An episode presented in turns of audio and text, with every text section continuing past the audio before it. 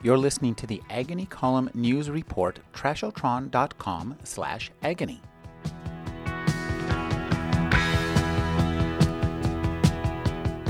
In Bill Bryson's new book, One Summer, America 1927, the author uses Charles Lindbergh as a through line to turn history into story.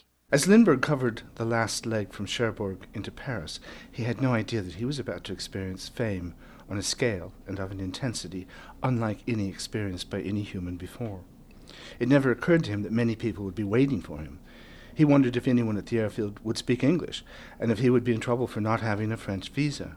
His plan was, first, to see to it that his plane was stowed securely, and second, to cable his mother to give her the news that he had arrived safely. He supposed there would be one or two press interviews, assuming reporters worked that late in France. Then he would have to find a hotel somewhere. At some point, he would also need to buy clothes and personal items because he hadn't packed anything at all, not even a toothbrush. Bryson's approach to the art of writing is almost scientific. He chooses a subject and begins to gather data. I do choose a subject because a book is a huge investment of time. It's got to be something that I'm pretty confident will keep me engaged and interested for two or three or four years. And then I go out and just gather as much material as I can on it, which is no hardship because, you know, once you get into a subject like that, in this case, the summer of 1927, there isn't anything I don't want to know. You know, I mean, it just become, you become kind of obsessively fascinated with every aspect of it. And you start eventually to look for little details that nobody else ever would care about. Bryson set up a simple rule for his science experiment. He would write about only one summer in American history.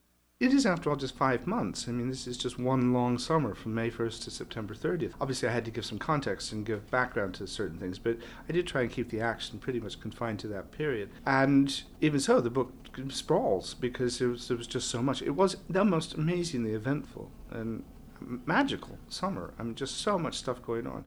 For Bryson, Lindbergh's flight was a milestone in more than aviation. Lindbergh helped create celebrity culture and then spent his life trying to escape from his own fame.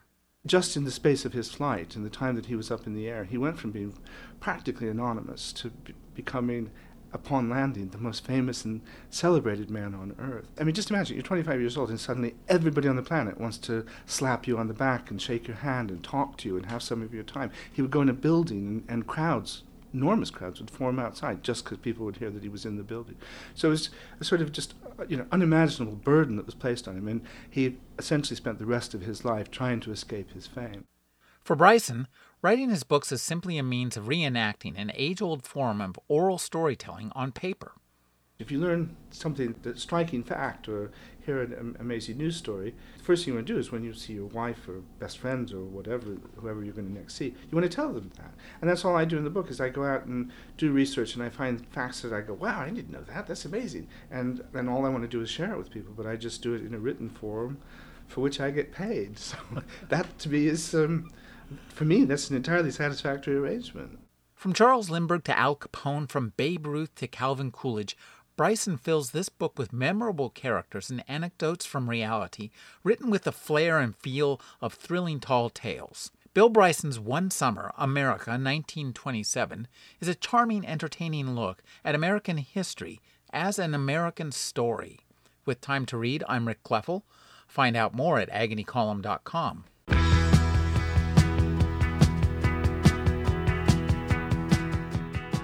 You're listening to the Agony Column News Report, trashotron.com slash agony.